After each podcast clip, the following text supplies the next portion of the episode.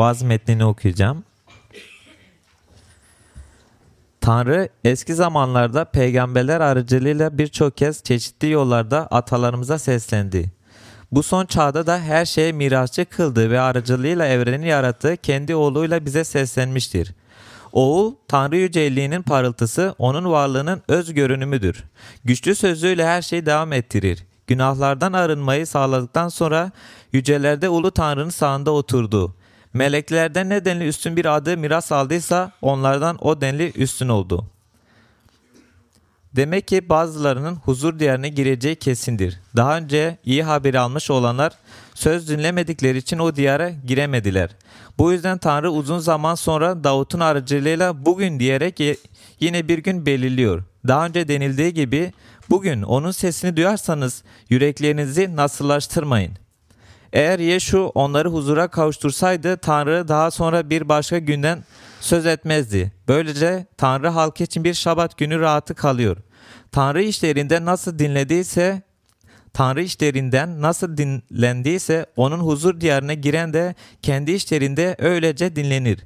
Bu nedenle o huzur diyarına girmeye gayret edelim. Öyle ki hiçbirimiz aynı tür söz dinlemezlikten ötürü düşmesin. Tanrı'nın sözü diri ve etkilidir. İki ağızlı kılıçtan daha keskindir. Canla ruhu, ilikle eklemleri birbirinden ayıracak kadar derinlere işler. Hiç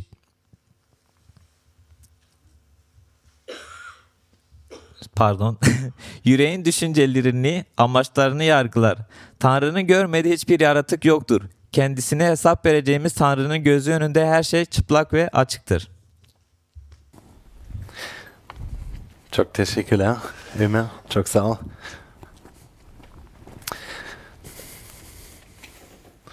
Herkese merhabalar, iyi ki geldiniz. Benim adım Simon ve ben bugün size vaaz vereceğim. Biraz her, her şeyi burada düzelteyim. Evet, ve vaaz vermeden önce kısaca dua edeyim.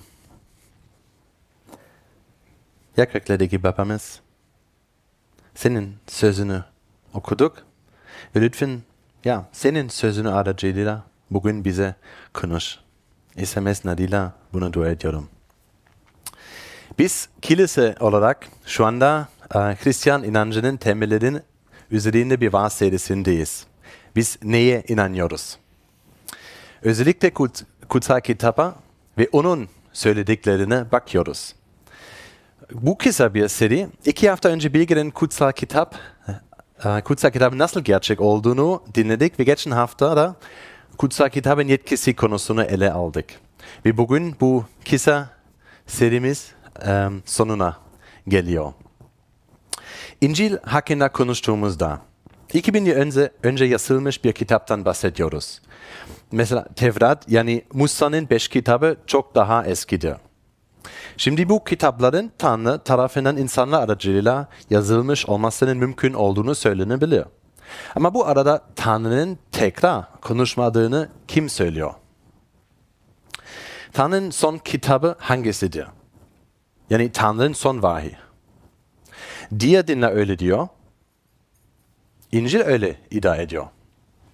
Hristiyanın inancı kutsal kitaba dayanır. Bu nedenle bugün kutsal kitabı neden Tanrı'nın nihai vahiy olduğuna ve neden bugün hala geçerli olduğuna bakacağız. Hazır mısınız? Güzel. Um, kutsal kitap cevabı kendi içinde verir. İbraniler kitabı diğer şeylerin yanı sıra İncil uh, bugün tam, bu, uh, tam da bu konuyla ilgili. İbraniler mektubun İncil'in nihayet hakkında ne söyledi ve ne söylediğine bakarsak şunları öğreniriz ve bu um, elinizdeki bültende uh, görebilirsiniz. İsa Tanrı'nın son sözünü getirir. İsa insan ile Tanrı arasında arabulucudur ve Tanrı'nın sözü onunla canlı, dinamik bir ilişki yaratır. Birinciyle başlayalım. İsa Tanrı'nın son sözünü getirir. Her şeyden önce burada Tanrı'nın insanlarla konuştuğunu öğreniyoruz. İbraniler birdeki ilk ayetlere bakalım. Orada şunu, şunu öğreniyoruz. Tanrı eski zamanlarda peygamberler aracılığıyla birçok kez çeşitli yollardan atalarımıza seslendi. Kutsal kitabın Tanrısının konuşan bir Tanrı olduğunu söylüyor. O kişisel olmayan bir güç değil. Tanrı insanlara konuşmak için insanları, ataları, peygamberleri ve kahinleri kullandı. Kutsal kitabın tamamında ilişkilerin önemi vurgula, vurgulanır. Burada bize kutsal kitaptaki Tanrı'nın kişisel bir Tanrı olduğu, konuşan iradesini ve kendisini sözlerle açıklayan bir Tanrı olduğunu söyler. Ee, bu da biz insanların onu tanıyabileceği anlamına gelir. Örneğin Tanrı hakkında kutsal bir Tanrı olduğu ama aynı zamanda nazik ve lütufkar bir Tanrı olduğu söylenir. Örneğin Musa, Mısır çıkıştan, Mısır'dan çıkış otuz dördüncü bölümde şöyle der: Rab acıyan, lütfeden, tez öfkelenmeyen, sevgisi engin ve sadık Tanrı. Karşılıklı bir aşk ilişkisi, yalnızca her ikisi de aşkın ne olduğunu anlayan kişi arasında var olur. Örneğin bir ağaç canlıdır. Ancak onunla konuşmaz veya top oynamazsın. Konuşamaz veya top oynamazsın. Örneğin bir köpekle top oynayabilirsin. Ama kö köpeğin yanına oturur ve dinle, bugün benim günüm çok zordu, dükkanı sadece sabırsız müşterileri vardı ve hiç mola vermedim dersen, köpek nasıl ilişki, nasıl tepki veriyor? Sadece sizi anlayan biriyle derin bir sohbet yapabilirsin. Bakın, Tanrı kendisini tanıyabilmemiz için bize kendi sözünü verir. Böylece onunla ilişki içinde yaşayabiliriz. Burada İbranilerin ilk ayetlerinde bize sadece Tanrı'nın bize kendi sözünü verdiği değil, aynı zamanda Tanrı'nın bize son sözü verdiğini de söylenir. Yunanca biraz dikkatli bakarsanız bunu çeşitli şekillerde görebilirsiniz. Zaman gibi bitmiş olduğunu gösterir. Ayet iki, bu son çağda da her şey mirasçı kıldı ve aracılığıyla evreni yarattı, kendi oğluyla bize seslenmiştir. Diyor ki, geçmişte Tanrı bizimle gerçekten konuştu ama her zaman parçalar halinde. Bir bütün olarak değil. Şimdi İsa Mesih de bizimle tamamen konuşmuştur. Parçalar haline değil. Bütün halinde. O bize tüm gerçeği gösterdi. İsa Mesih de bizimle gerçekten konuşmuştur.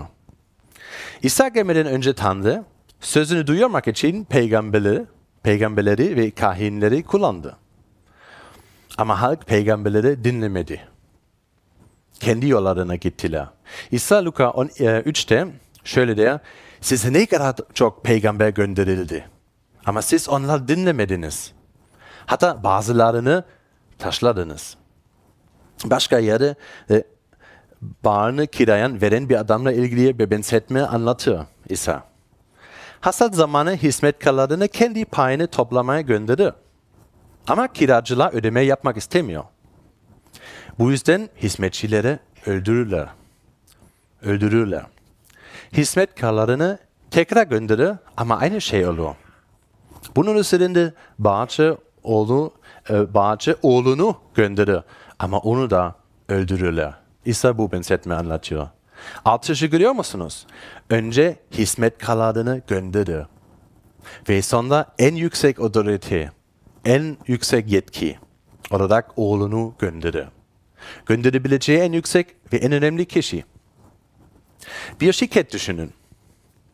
Önce işçi bir şey yapması için gönderilir. Ama insanlar onu dinlemiyorlar. Ardından yönetici gönderiliyor.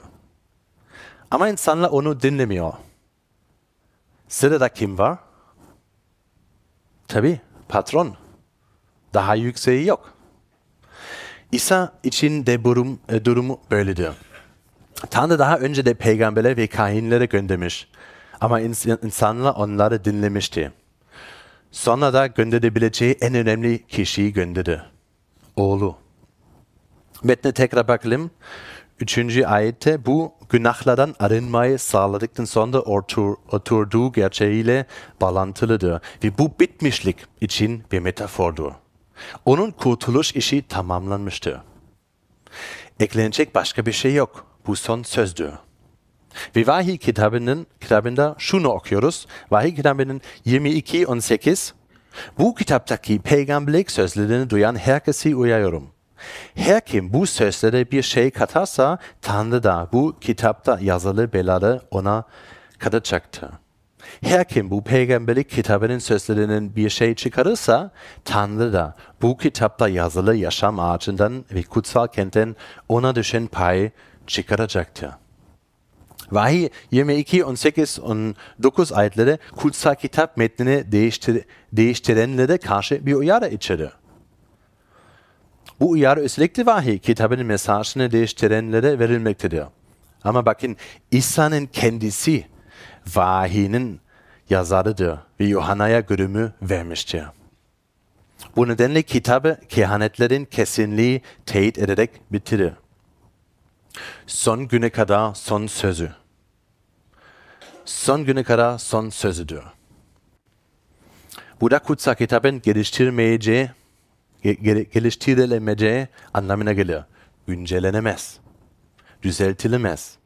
İncil son sözdür. Daha sonra, sonraki şeylerde bilgilere düzeltilemeyecektir. Ama kutsal kitabın son sözü olduğundan nasıl emin olabilirim? Bu da beni ikinci noktaya getiriyor. İsa insan ile Tanrı arasında arabulucudur.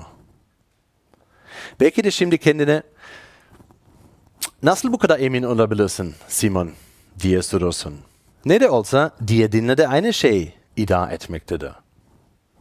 İlk noktada Tanrı'nın bir ilişkiyle Tanrısı olduğunu söylemiştim. Tanrı insanı kendi suretini yaratmıştı. Ancak insan günah işledi ve Tanrı'nın yüceliğini kaybetti.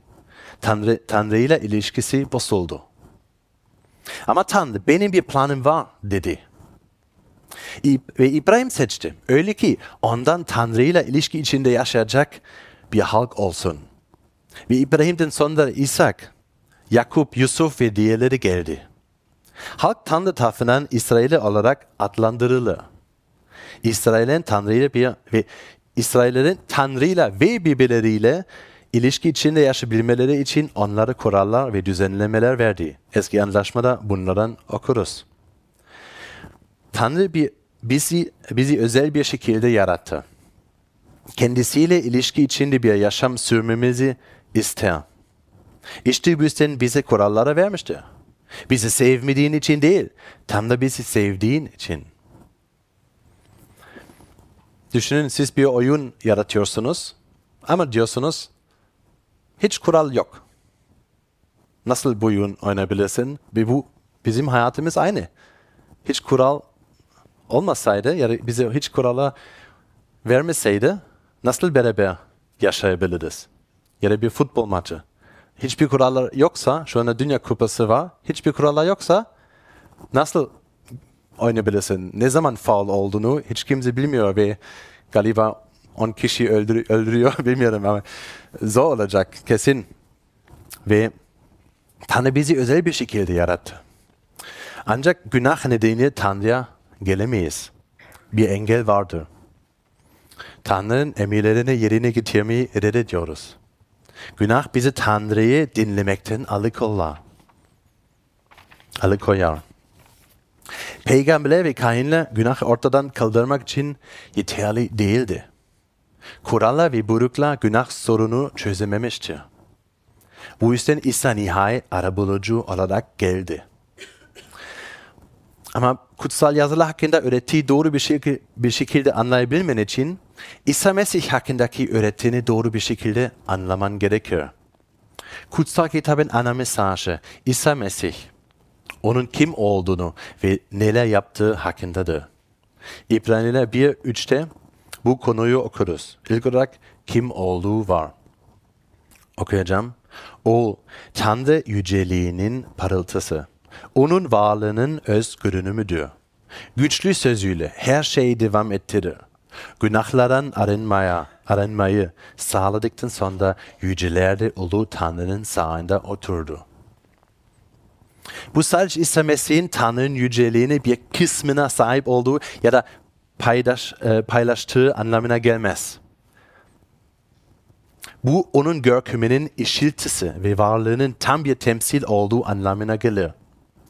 Bu İsa Mesih'in Tanrı'nın insan biçimindeki görkemi olduğu anlamına gelir. Kolossaliler iki, Tanrı'nın bütün doluluğu onda bulunur der. Ancak bu sadece onun kim olduğuyla ilgili değil. Aynı zamanda ne yaptığıyla da ilgili. Ancak hak ettiğin her şey kendi üzerinde aldığın gördüğünde onun güzelliğini gerçekten görebilirsin. Tanrı'nın oğlunu dünyaya gönderdi. İsa yücelik ve güzellikle doludu. Ancak bu ihtişamı ve güzelliği geri, geride bırakır. Ve ölümle sona eren bir hayat yaşar. Ama o bu ölümü hak etmedi. O bizim için ölüyor. O çarmıhta tüm dünyanın günahının suçunu taşır. Bizim için kendini feda ediyor. Görüyor musun?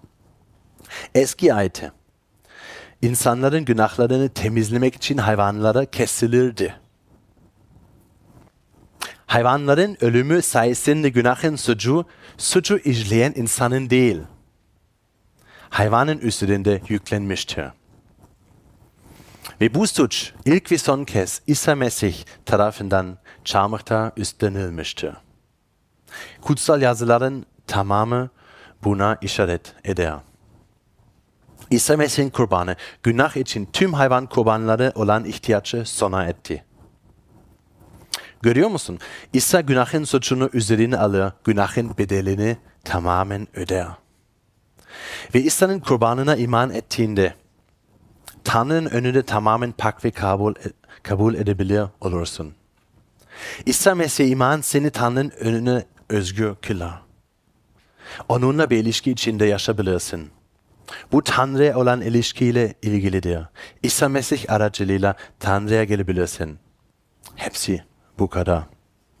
İsa Tanrı ve insanlar arasında arabulucudur. Nihai arabulucudur. O senin için canını verir. Tanrı kendisi verdi. Fazla veremez. Ona kurtarıcın olarak iman edersen günahların bağışlanır. Bağlamı anlıyor musunuz? bir ve dört ayetleri bunu söylemektedir. İsa, önceki zamanların kurbanlarını sona edilen nihai kurtarıcıdır. Çünkü onun kurtuluş işine daha fazla bir şey eklenemez. Buna daha fazla bir şey eklenemez. Kutsal kitapta Tanrı'nın kim olduğu ve onunla nasıl ilişki içinde yaşayabileceğimize son sözünü gösterdi. Ama hepsi bu kadar değil. Son düşünceye gelelim.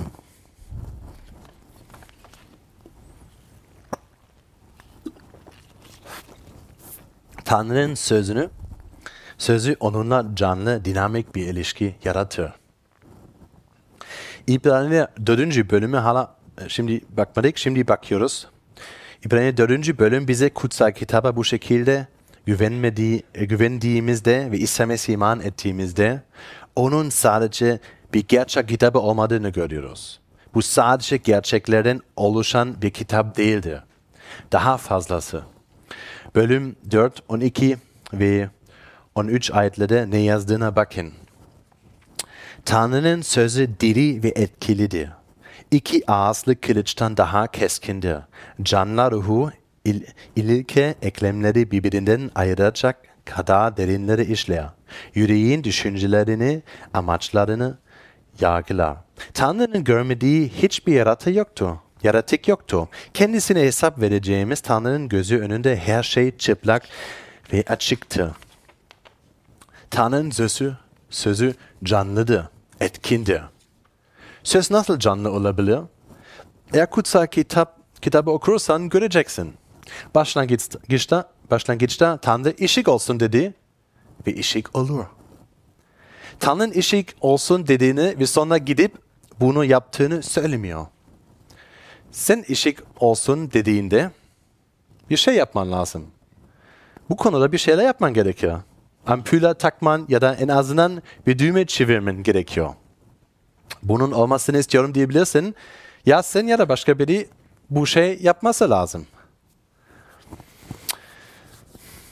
bunu olmasını istiyorum diyebilirsin ve sonra bunu yapman gerekiyor. Ama Tanrı bunu söylediğinde olur. Çünkü onun sözü onun eylemi diyor. Onun sözü onun gücü diyor. Gücü onun sözleri aracılığıyla işler. Yani onun sözü aracılığıyla gücü yaşamında işleme başlar. Tanrı bu söz aracıyla kişisel ve aktif olarak konuşuyor. Tanrı'nın sözünü etkin, canlı ve işe yarar olduğunu hayatımda birkaç kez tecrübe ettim. On, on yıl önce Tanrı'ya inandığım ama onun sözüne göre yaşamadığım bir dönemdeydim. O dönemde Tanrı'nın isteğine uygun olmayan bazı şeyler yaptım. Bağımlı ol- olduğum şeyler de vardı. Vücuduma iyi davranamadım. E, iyi davranmadım. Sonra birinci Korintliler altı on iki yirmi okudum ve beni içimden yakaladı. Daha önce yaptığım şeylerin doğru olmadığını biliyordum ama onları değişti- değiştirecek gücüm yoktu. Bu yüzden aşağıdaki okuyacağım ayetleri tekrar tekrar okudum ve tekrar tekrar dua ettim. Şimdi birinci Korintliler altı on iki ve on dokuz yirmi okuyacağım. Bana her şey serbest diyorsunuz ama her şey yararlı değildi. Bana her şey serbest diyorsunuz ama hiçbir şey şeyin tutsağı olmayacağım. Bedeninizin Tanrı'dan aldınız ve içinizdeki kutsal ruhun tapınağı olduğunu biliyor musunuz? Kendinize ait değilsiniz. Bir bedel karşılığı satın alındınız. Onun için Tanrı'yı bedeninizde yüceltin. Ve size söyleyeyim, kendi başıma yapmadığım şeyi Tanrı sözünü duasıyla yaptım. Bağımlılıklarımdan hemen kurtulmuş, kurtuluşum değilim, değildim. Ama bu beni özgürlüğe götüren bir süreçti. Tanrı'nın sözüne inandım ve bu söz yaşamında gerçek oldu. Artık bu şey bağımlı değilim ve bunun için Tanrı'ya şükrediyorum. Ve eğer yaşamda, yaşamında kurtulamadığın bir şey varsa Tanrı'nın sözünü el al ve dua et. Bu senin değiştirdiğini göreceksin. Ama sadece bir kez dua etme. Tanrı'nın sözünü düzenli olarak dua edip onun gücünü tanıyabilirsin. Tanrı konuşuyor. Tanrı güçlü bir şekilde konuşuyor. Tanrı seninle kişisel olarak konuşuyor. Sana başka bir vahiy ver, vererek değil, tabi elbette bunu yapabilir.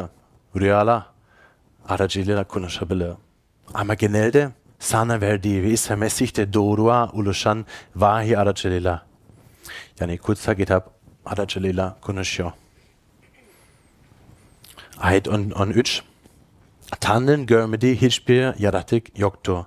Kendisine hesap vereceğimiz Tanrı'nın gözü önünde her şey çıplak ve açıktı. Bu Tanrı'nın sözün, eğer ona güvenirsen, sana görmek istemediğin şeyleri gösterme gücüne sahip olduğunu anlamına gelir.